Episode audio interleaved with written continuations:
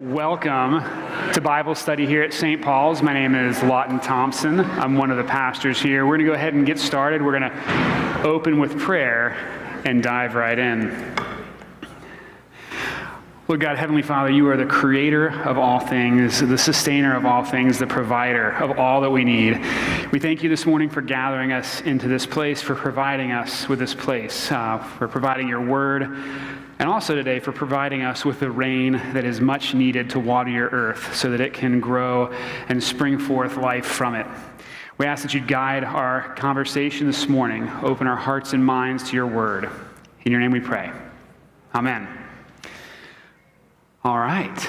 So, last week we were in Luke chapter 19, and we're still in Luke chapter 19 today, but we're going to maybe get to the end of that. And so, I wanted to, to take a chance to just remind us we, we finished out with Jesus saying, I tell you, if these were silent, the very stones would cry out. That was kind of the last thing we talked about, and that's at the end of his triumphal entry. And he makes this statement pointing uh, to stones crying out. And we talked about how potentially those stones could either be seen as all creation groaning or uh, as Gentiles, because in those days, uh, to the Jewish people, the Gentiles didn't really even have the value of stones. They were outside of God's chosen people. And that's kind of where we left it. And so Jesus has now come into the city. Although Luke doesn't explicitly say he came into the city, remember, he says, drew near, drew near, and then we once again find him drawing near. And he says, this is starting in verse 41 of chapter 19. And when he drew near, he saw the city. He wept over it, saying, Would that you, even you, had known on this day the things that make for peace. But now they are hidden from your eyes. For the days will come upon you when your enemies will set up a barricade around you and surround you and hem you in on every side and tear you down to the ground you and your children within you. And they will not leave one stone upon another in you because you did not know the time of your visitation. So he's coming into the city and he kind of surveys Jerusalem and he weeps over Jerusalem. I think this is a fascinating statement. Like, as, as, as I read through the gospel accounts, I stop here and really take stock of him weeping, his mourn, his lament, his sorrow over Jerusalem and over the people that are there, uh, because much of the people there have rejected him, have rejected the gospel. He knows what's in their hearts. And so he has some language here as he talks about this that kind of foreshadows what's coming. In 70 AD, the temple is going to be quite literally pushed off a cliff. It's not going to be there anymore. There is real destruction coming. And so he weeps over it. But I want you to keep that emotion in mind. Uh, because he weeps over it, and then immediately from here, so this is drawing near to the city, he weeps over Jerusalem and he cleanses the temple. That's the very next thing he does. And says, And he entered the temple and began to drive out those who sold, saying to them, It is written, My house shall be a house of prayer, but you have made it a den of robbers. And he was teaching daily in the temple. The chief priests and the scribes and the principal men of the people were seeking to destroy him, but they did not find anything they could do, for all the people were hanging on his words. And so I think it's fascinating that weeping is what leads into cleansing. His lament is what leads to this. And the reason that I point that out is because oftentimes I've heard this, uh, this temple cleansing, because we see this account in the other Gospels as justification for our own righteous anger. Where's my table flipping Jesus? And then we say, I can have righteous anger. Um, you can't have righteous anger. Only God can have righteous anger. Um, there's an excellent article written uh, by Dr. Jeff Gibbs from the seminary on the myth of righteous anger, and he takes a look at anger in the Old Testament, both divine and human, anger in the New Testament, divine and human, and what God's word actually says, this whole counsel of Scripture about anger, and comes to the conclusion that anger itself is not sin but the line of sinning and anger is so closely associated that even in Jesus' own words, we don't really find a differentiation there. Uh, and so here, I want, I want to highlight that for you that we can't use this, this instant, this event in Jesus' ministry is evidence for us getting angry and feeling good about our Christian anger. Um, Jesus, on the other hand, he's God he can be angry and act without sin. Uh, now, I think it's also interesting if you look at any one of the gospel accounts, it doesn't actually say he was angry. It says he wept, he entered the temple, and he cleansed it. Uh, and so, this is a very interesting uh, progression here that it doesn't specifically point to him acting in anger there. Now, I'm sure that he was frustrated and he was not happy with what was going on there. But again, he's God, he's perfect. He can do that in the absence of sinning. And so he goes in there and he cleanses this temple. He gets rid of all of these, these people there that are money changers, they're selling things. One of the things that we know that was going on there is if you look at the structure of the temple, there's, there's levels, right? Court of the Gentiles, there's the holy place, the most holy place, there's these different areas. And, and depending on who you are, you can only go to certain parts of the temple. Well, they were taking advantage of people there. These money changers, these lenders, these people that were selling sacrifices were, were actually not doing so in good faith. They were taking advantage of others. And so that's why he calls this a den of robbers. And so he cleanses this out and he says, This is not what God's house is about. This is not what my house is about. And he cleanses it. And then, very next verse right here, and he was teaching daily in the temple.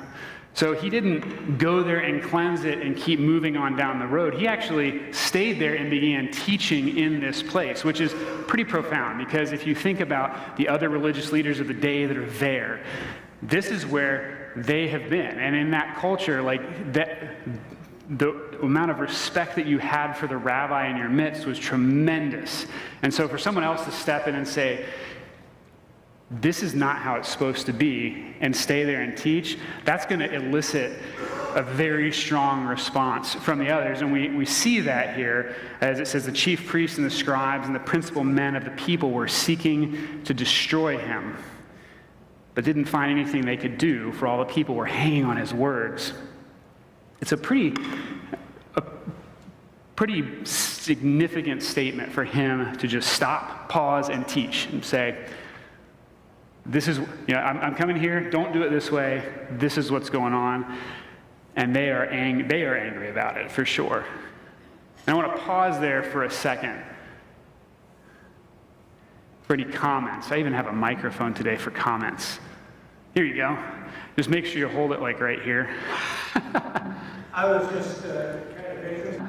I was just uh, kind of interested in the term before that when Jesus talks about you did not know the time of your visitation. Mm. That word visitation uh, kind of is a sense of inspection and oversight by God. Yeah. And uh, it just kind of indicates they failed the test. Yeah. I would, I would agree. You don't know the time of your visitation, and that kind of it, it as, I, as you read that, somehow it makes you think of what's going on right there. And then I also think towards the second coming.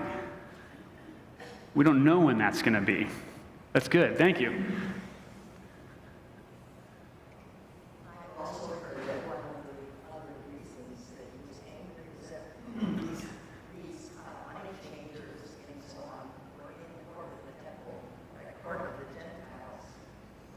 Gentiles, where the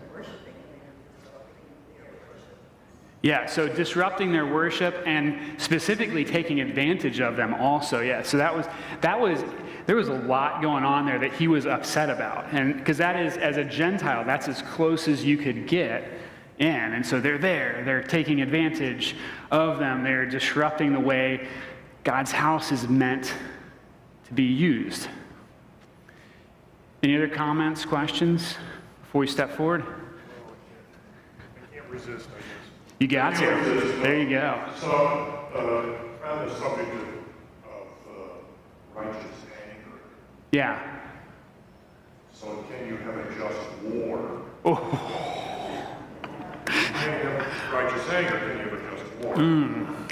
well, that is Maybe that's too big that's that's a really big question. So. So actually, we're gonna we're gonna get into a little bit of two kingdoms stuff here in a few minutes, but but uh, the idea of a just war, I mean, there's just war theory, right? And, and things that make a just war. Um, and God has certainly given the sword to be used by the kingdom of the left, right? That's our, our the governments that He's put in place. Um, and so the question of whether or not you can have a just war. I'm going to say that it is possible, but highly unlikely.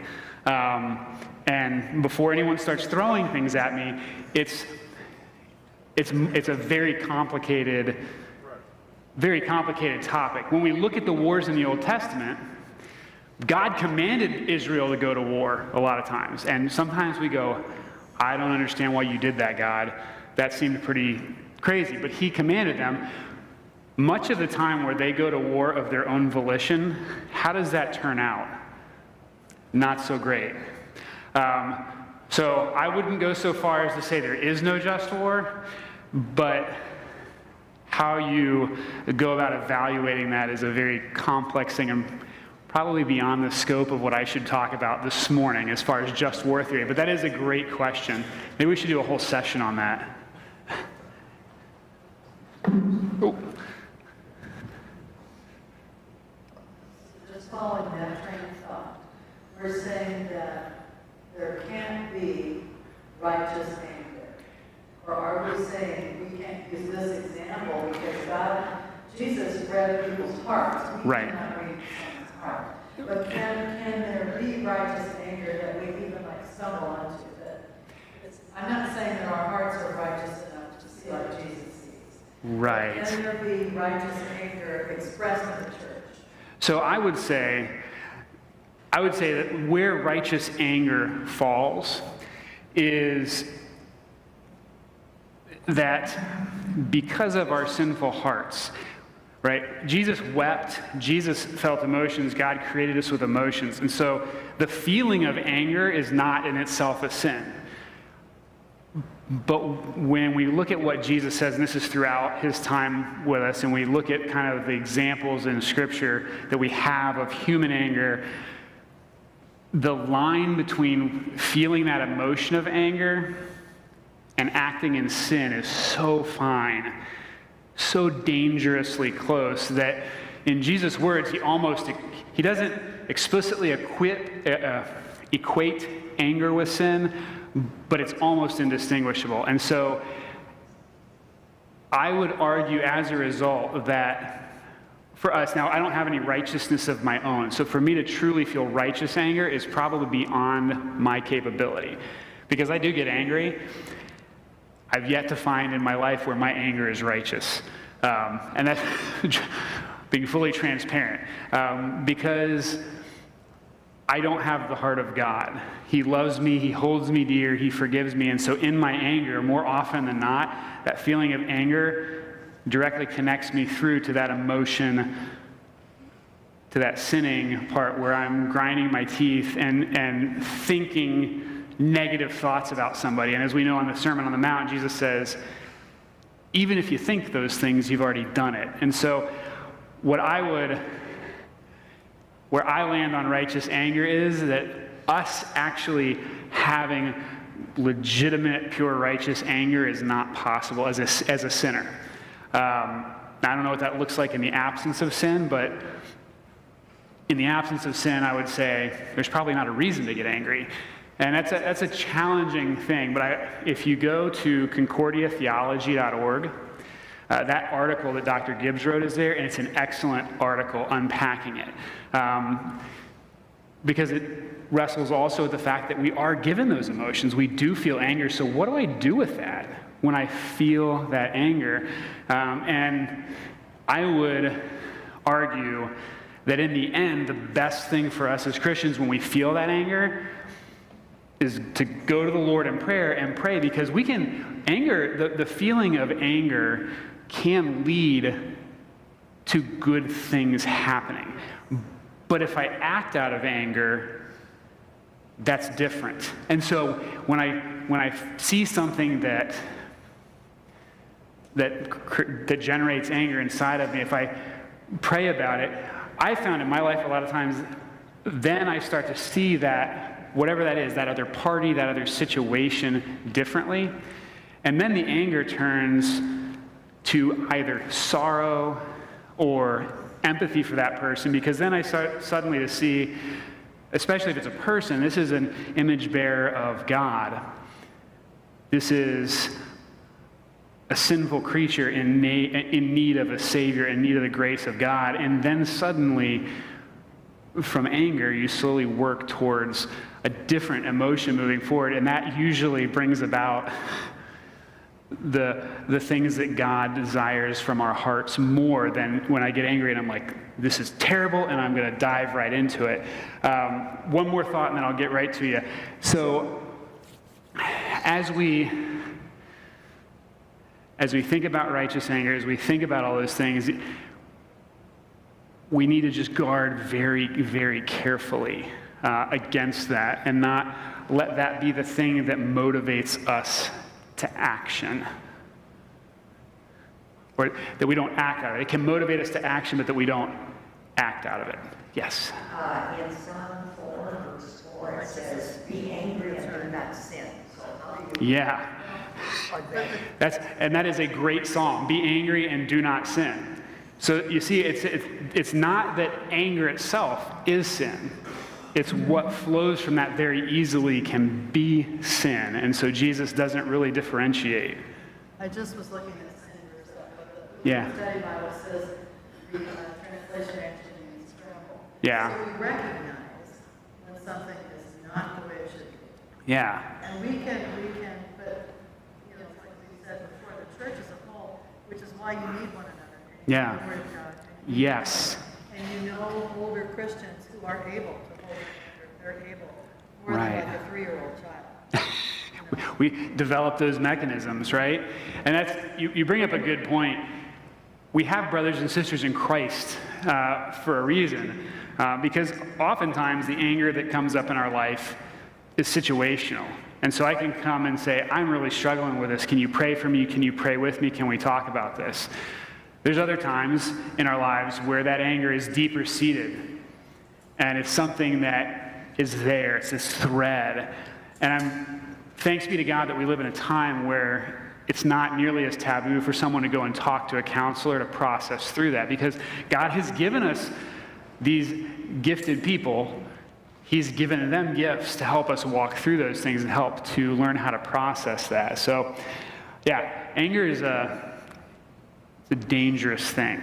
So we don't want to toy with that too much. And, and the reason that I really brought that up is because I've heard this, this event used before by Christians to justify acting angrily about things. And it's become almost, uh, and actually Dr. Gibbs points this out in his article, out, we, we veil it and call it outrage in our society today and culture, and it's actually regarded as a virtue to be outraged about something and get angry about this injustice, whatever it is. Uh, and so that's kind of a, a dangerous line to tread to, to look at something like outrage, which is veiled anger, as a virtue. Um, that's not what Christ wants to come from hearts that are changed by the Holy Spirit. Uh, and so, again, just so I'm clear, I'm not saying that feeling the emotion of anger is sin. That's not. We were created with emotions. But what happens once that anger arises in our hearts very easily turn, can turn to sin. And so we have to guard against that. Good discussion, you guys. Seeing no hands.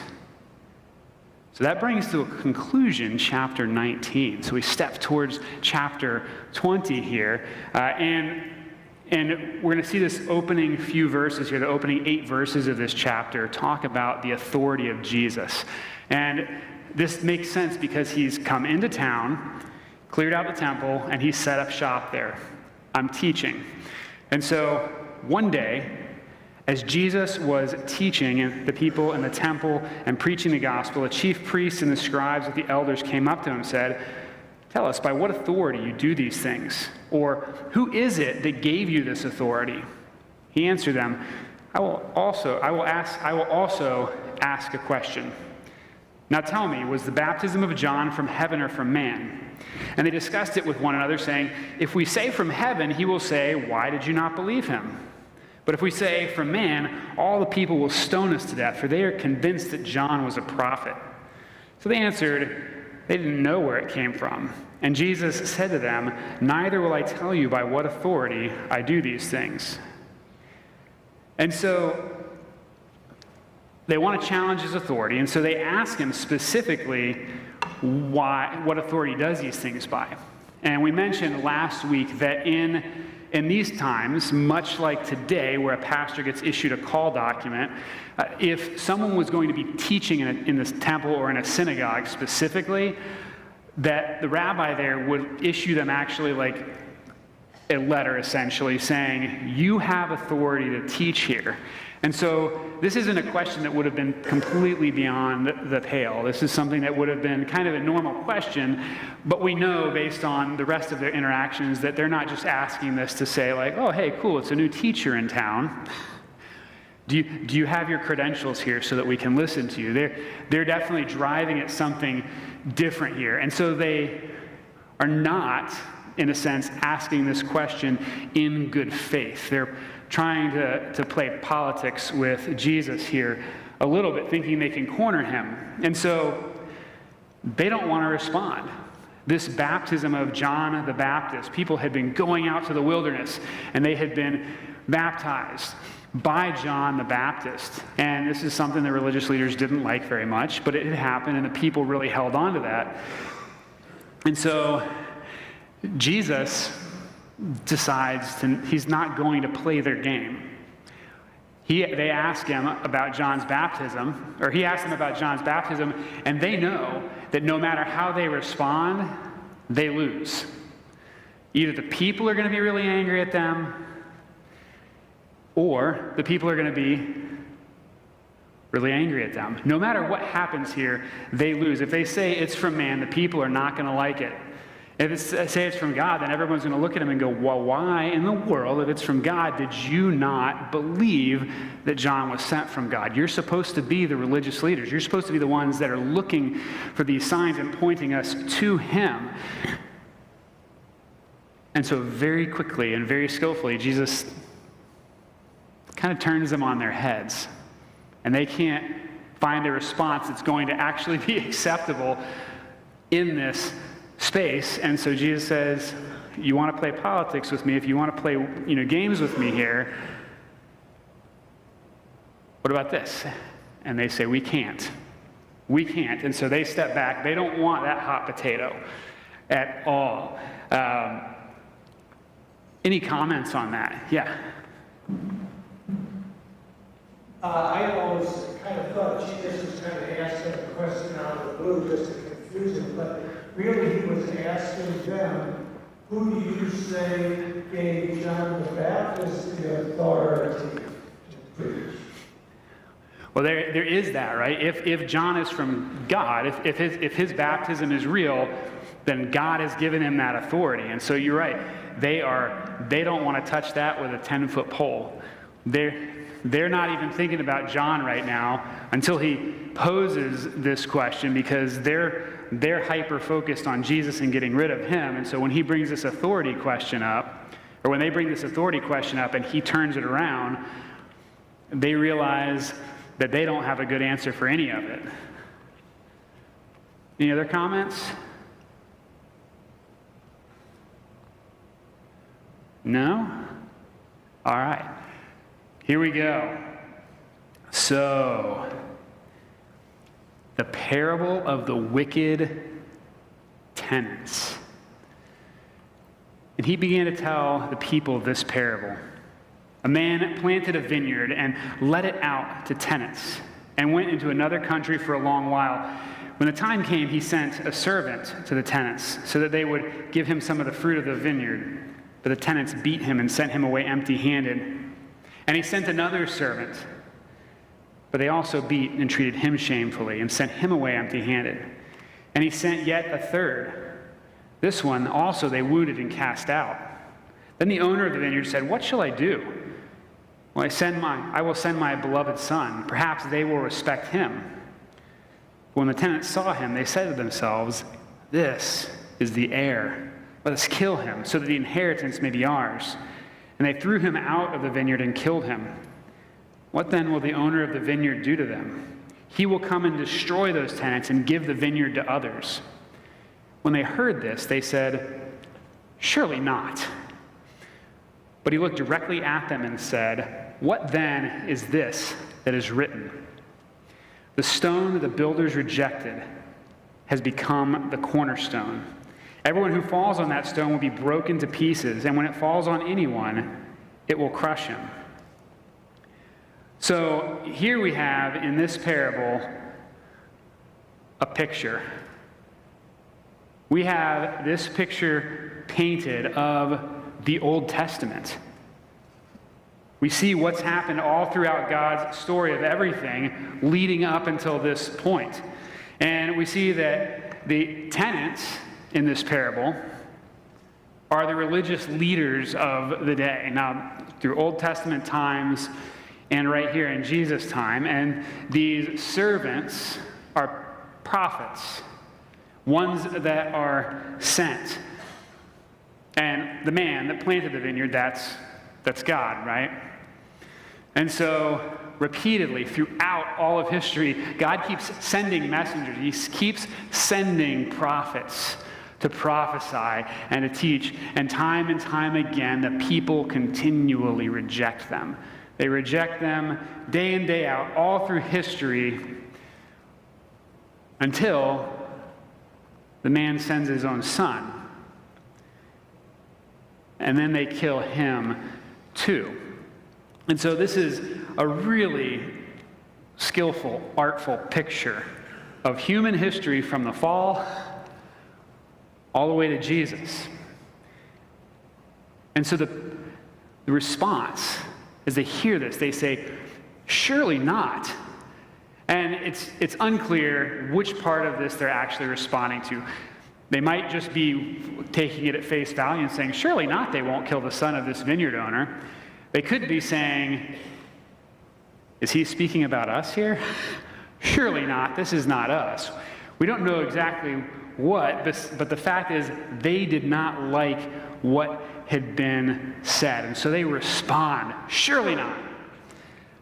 Now, my feeling is they probably had an idea this was about them because every time they interact with Jesus, he very skillfully uh, combats them with words that sting and hurt because of their hard hearts. And so they say, Surely not. And he looks at them and he says these words The stone that the builders rejected has become the cornerstone. And so this is out of Psalm 118. And this is a widely recognized messianic psalm. So he's been teaching in the temple and he hasn't really been directly answering their questions. And so when he says this, I mean, this right here um, would have caused quite, quite the upheaval in the hearts of the religious leaders, of the scribes of the day, because right here, as he says that, it's, it's clear to them that Jesus is saying,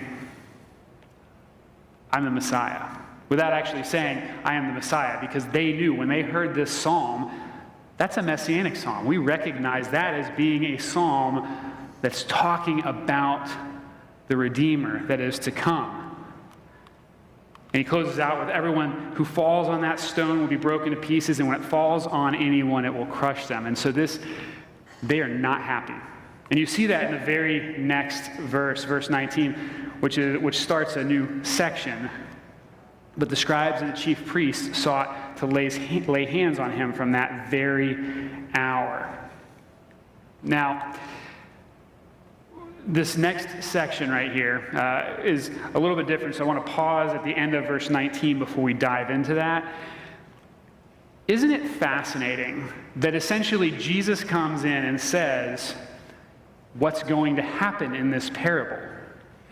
They're going to kill the son of the owner of the vineyard. And they get really upset about it, and their response here is we really don't like what he said. We've got to get him. So essentially, they are doing exactly what he just said that they don't like. I, it, it, it's kind of mind boggling that he tells this parable that gets them all up in arms, and so they just decide, well, we're going to step forward and do the thing that he just said that we're going to do. I just, it's, it's one of those, one of those uh, pieces of scripture that just, the violence of the cross achieved our salvation. And so the cross is at the same time terrible and beautiful to us. And this is one of those places where I think about that and I smile for the salvation won for me. And I also find just a little humor in the religious leaders not getting it so much that in their anger they're just complying. God works in mysterious ways. And sometimes he makes me chuckle. Yes.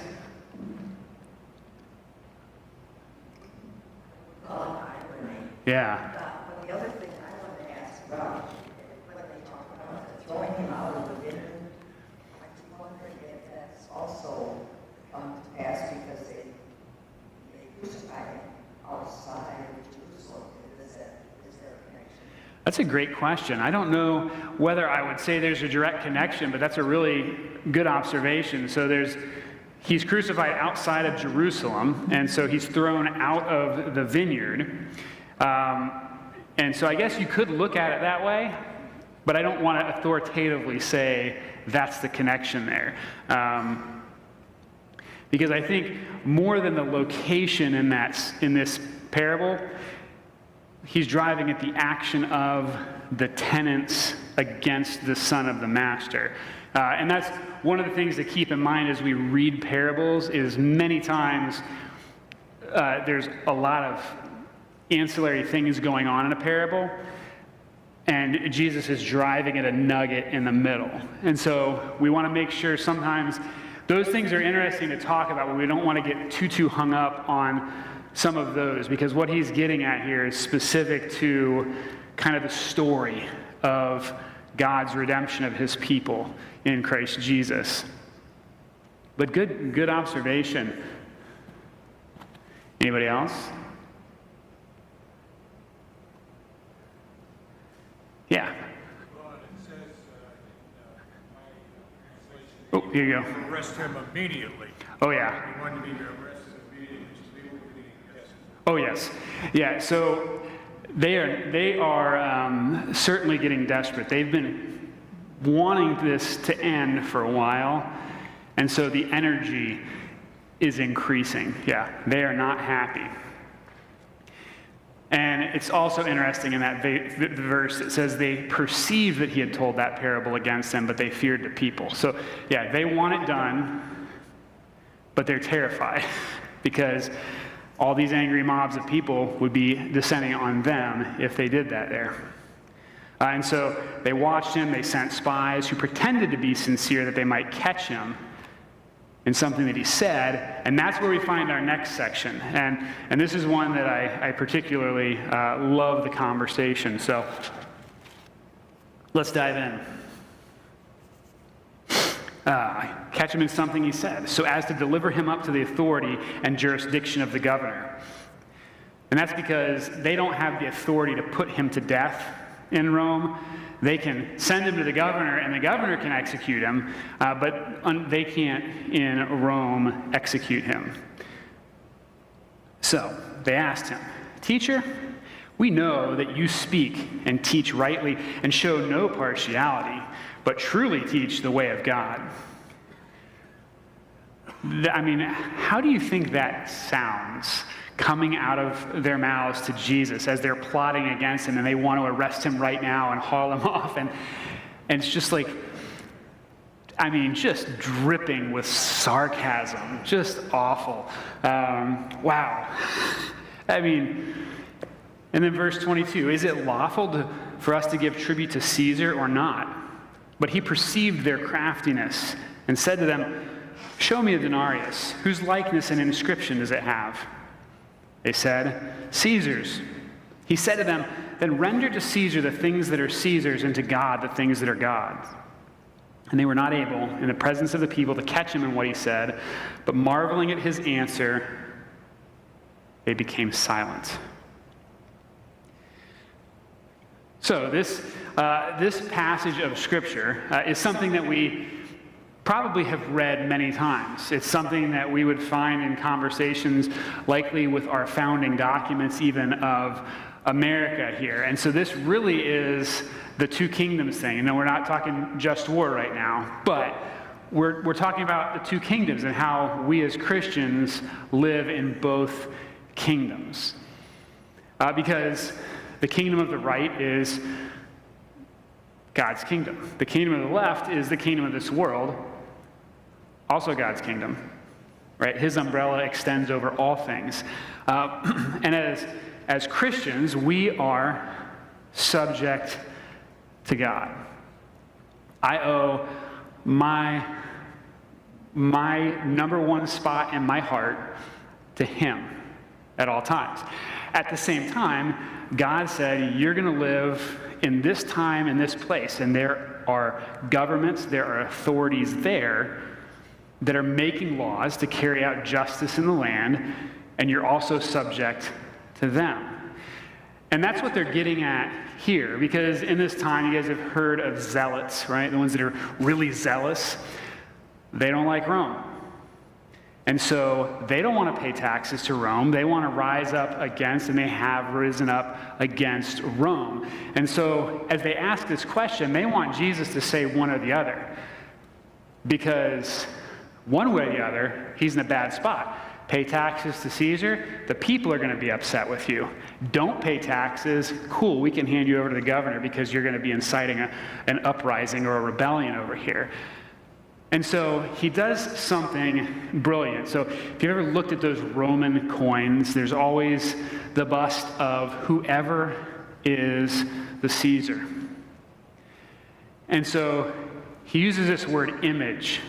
And this is a great way to think about this.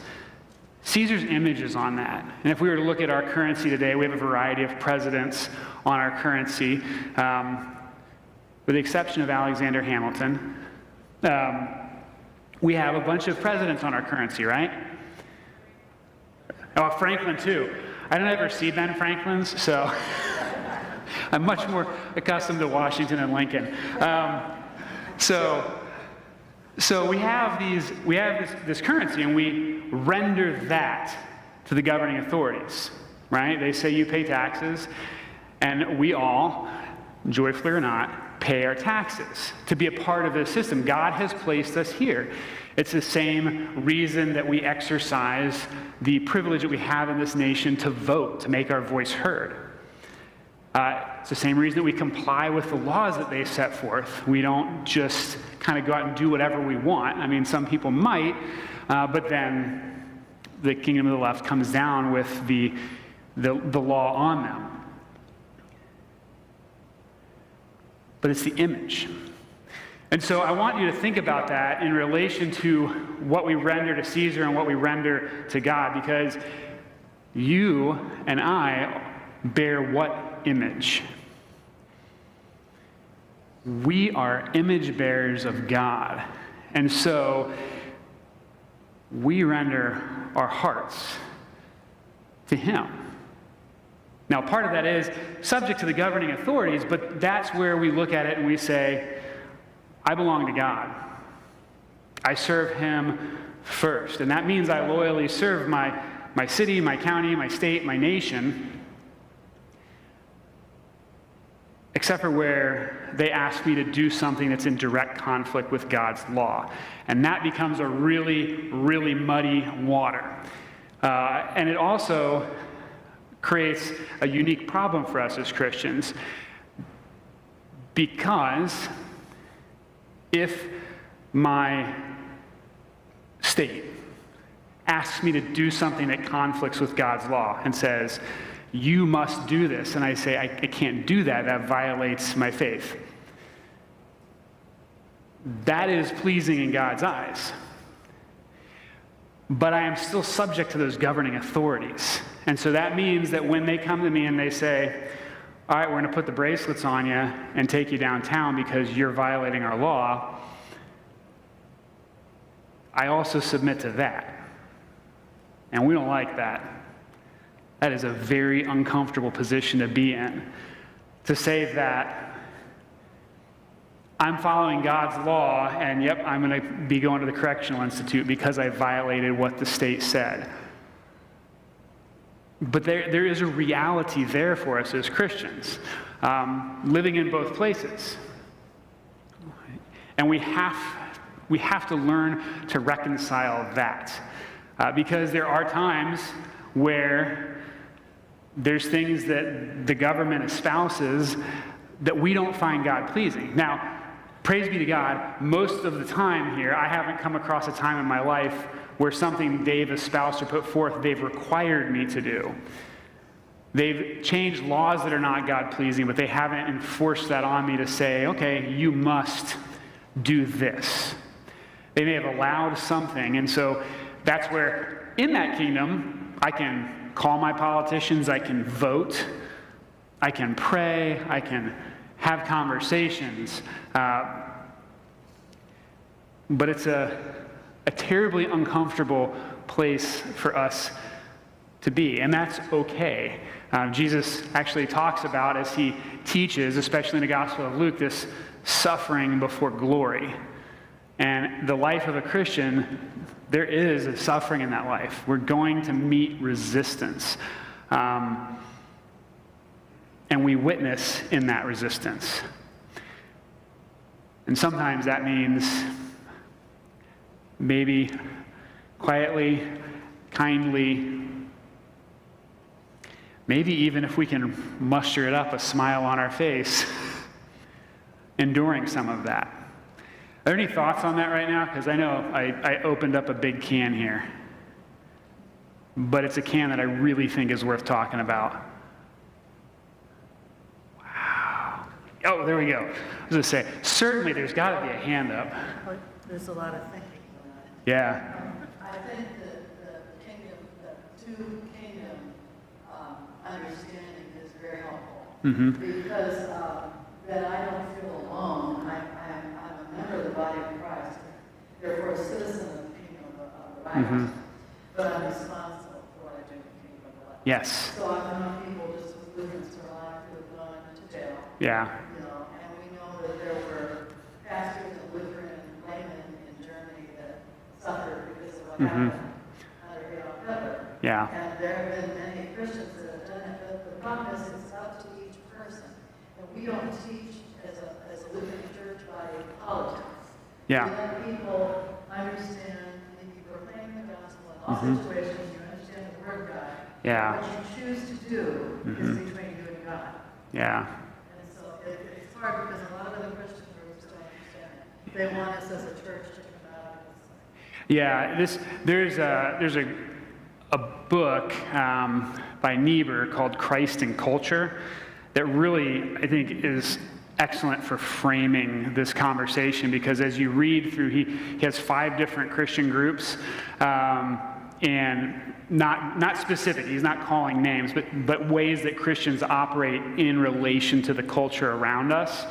Um, and yet you can see how, as you read through the book, the, the way that different Christians decide to interact with culture. Um, because it's going to be uncomfortable and we have to do it but how do we how do we do it and some of them uh, look at it as as christ over culture uh, whereas this stuff's all going on but it belongs to god and he's there and i my brain is, is checking out for just a minute on how to explain that so suffice it to say the, our understanding of Christ and culture is Christ and culture in paradox or in tension, is that they both exist alongside one another, that I have to operate in both, but ultimately my allegiance is to God.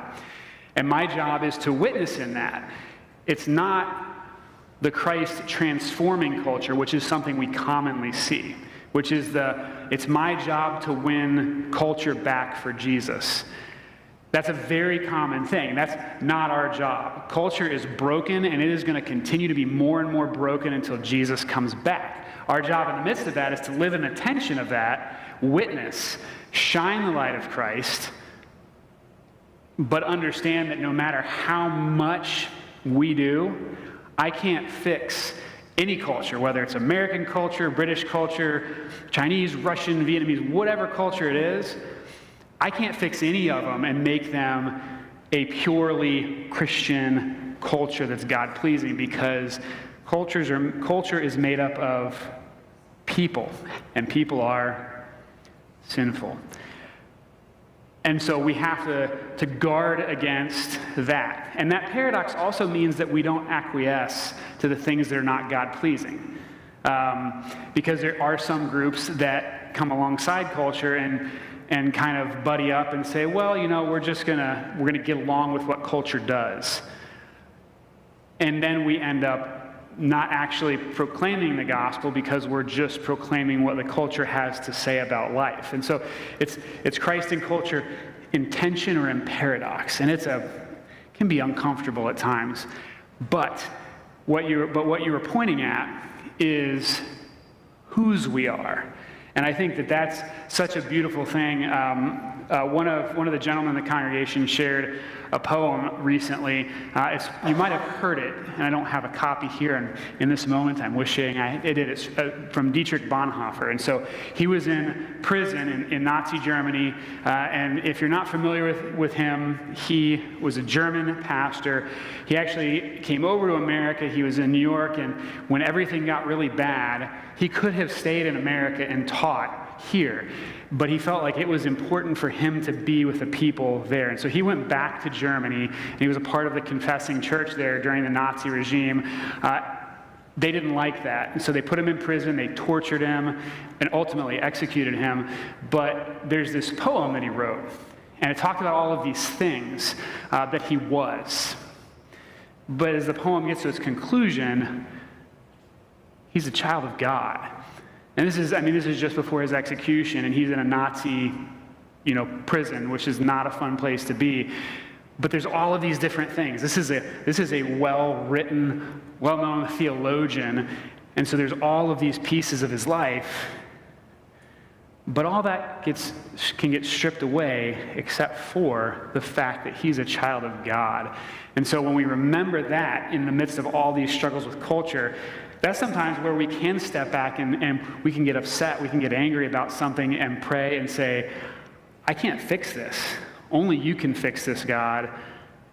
How can I be your instrument to deliver the gospel and your peace into this situation? Um, it's a great poem. You should look it up. And I, we're doing good on time, too. There you go, Ruth.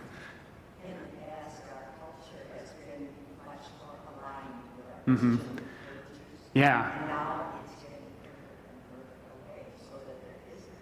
Yes.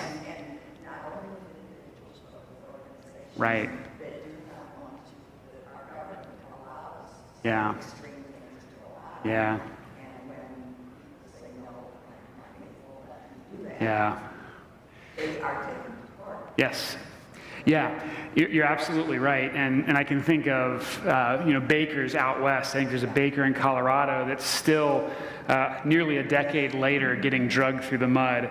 Uh, they were not found criminally liable of anything, but they've been in civil court since then. Uh, and so you're right, culture keeps moving in a direction. And so it, it actually makes the, the, the practice of our faith a much more challenging thing. Uh, because the further and further culture goes, the word of the Lord doesn't go, it doesn't change, it's here. And so for us as Christians, increasingly we face these, these questions of so, what does it mean to be a Christian engaging in culture? Where can I engage? Where do I not engage? And what does it mean when that conflicts? Because might not have been an issue 50 or 60 or 70 years ago nearly as great, but today, suddenly, as a business person, you have to answer some very real questions. Uh, I can just even just think in the realm of today's hot button topics in human resources.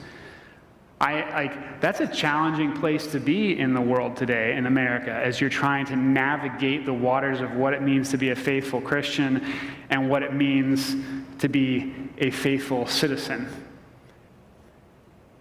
Terrifying in my mind. Um, but it is it's where God has called us to follow.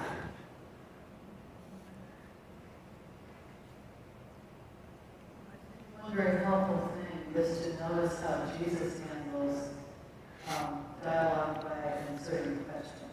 Yeah. For instance, this last week, I felt kind of, I felt heartsick when I saw that there was a huge celebration for Biden. And I thought, okay, let's calm down here. My, my question would be, okay, um, what, what are you, what are you proud of? Yeah. Are you proud of being a creature of God? Because I can, I can go along with you there. Are you proud of that? Yeah. You're gay or you're homosexual, I cannot agree. Yeah. That is not something I can be of. Yeah. So, I mean, there, there are times we just have to ask diagnostic questions. I Yeah. don't think a lot of people know.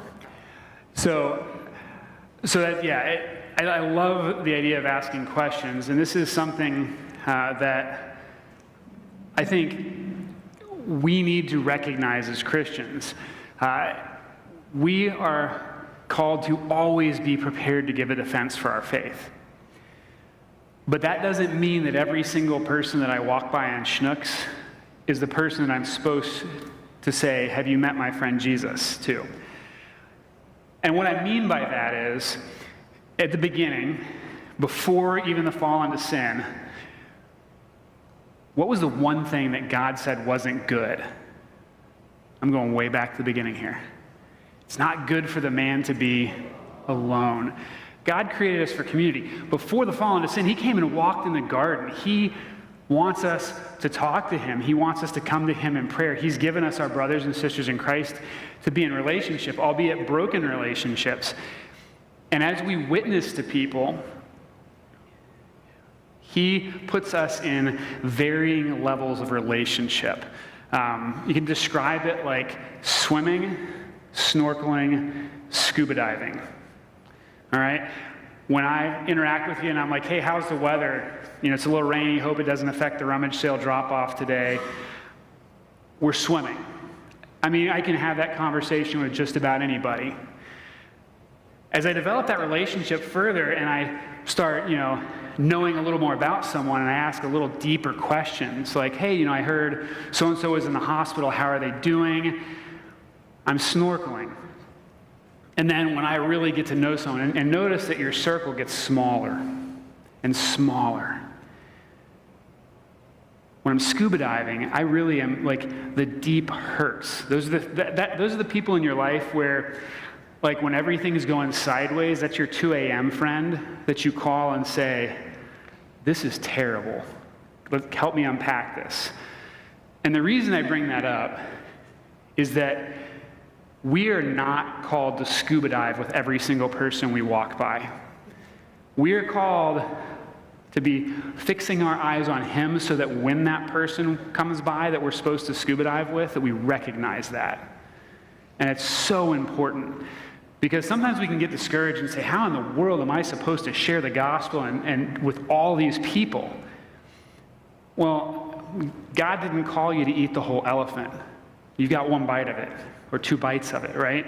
And so please recognize that in your lives. This is something that for me in my career as a firefighter became very clear uh, because I was in the same fire station for a third of my life with these guys for like two decades, some of them for the majority of that time.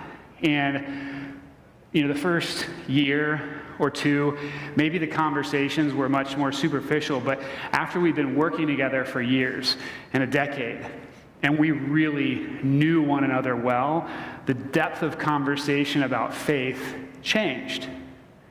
It got deeper and deeper, and the questions got harder and more uncomfortable. But we knew that we had each other's backs no matter what. And so we were willing to sit there around that fire station table in the kitchen because that's where all, that's the water cooler, right? And have those conversations and scuba dive together. Uh, and so it's the same in our lives. We find those people in our lives that we're supposed to scuba dive with so that we can have those conversations. Because if you try to scuba dive without, without being trained, it's not going to go well for you. If I try to scuba dive with someone whom my relationship is not a scuba diving relationship, it's probably going to end in a train wreck. Because they need to know that I love and care about them as a person before I enter into that. Now, that doesn't mean that I condone anything that's being done if it's outside the, the will of God, but that also means that, right, wrong, or otherwise, no matter what that person's sin is, they are a loved child of God. Even if they're rebelling and turning their back on Him, He still loves them. And so I have to develop, like, if He has called me to witness to that person, no matter how hard it is, I have to be patient if I'm feeling called to do that and I'm at a swimming level. I can't just start and go like, oh man, God's put this person on my heart. Let me step in here and just blow it up all at the very beginning because if that person doesn't think or know that you care about them as a person before you start diving into those hard questions, it's going to be very hard to ever get to those hard questions. And so, as I say that, that's not an excuse to inaction. We don't want to look at that and go like, well, cool, pastor said I don't have to like witness to everybody. I sit on my laurels. It's a call to discernment, to meditating on the word of God, to talking to him and praying that he reveals to me who it is that I'm supposed to have those conversations with. We're getting close on time here. Is there any thoughts on that?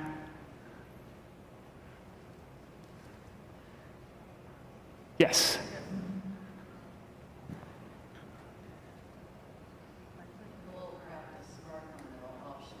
Yes. Life experience is good. Yeah. the questions are great, and I just think resorting back to God's word is your, that's where, you know, just, just say the word of God. Yeah. And don't, and just, I've had to say to people, well, the word of God says what the word of God says. I I deny it, you deny it. Yeah. I might not want it to say what it says, and you might not want it Yeah. to say. So Yeah. that's all, so, and, and I usually have a pretty good Yeah. luck that, just talk me, believe what I mean, I say, you can believe what you want to believe. Yes. I just can't say anything Yeah. what the word says. so Closing thought. You've heard this quote from me at least once in a sermon, but I'm going to say it again because it's so comforting for us in our Christian witness. Dr. Kolb, who helped translate the Book of Concord for us, the, the blue version, uh, he's a seminary prof, and he's been prof there for, I think, over 40 years. So, awesome, awesome guy to teach, uh, to teach about the faith. We are called to confess. He is there to convince. And so, in our Christian witness, I've said that, I said it in a sermon, I want to say that again because all I can do is point people to Christ because He has called me to faith. I can't change hearts, but I'm called to faithfully point people to Him. But that takes the burden off my shoulders of saying, if I witness and someone rejects, it doesn't mean that I'm a failure. It just means that the Holy Spirit is working in the ways the Holy Spirit chooses to work in that situation.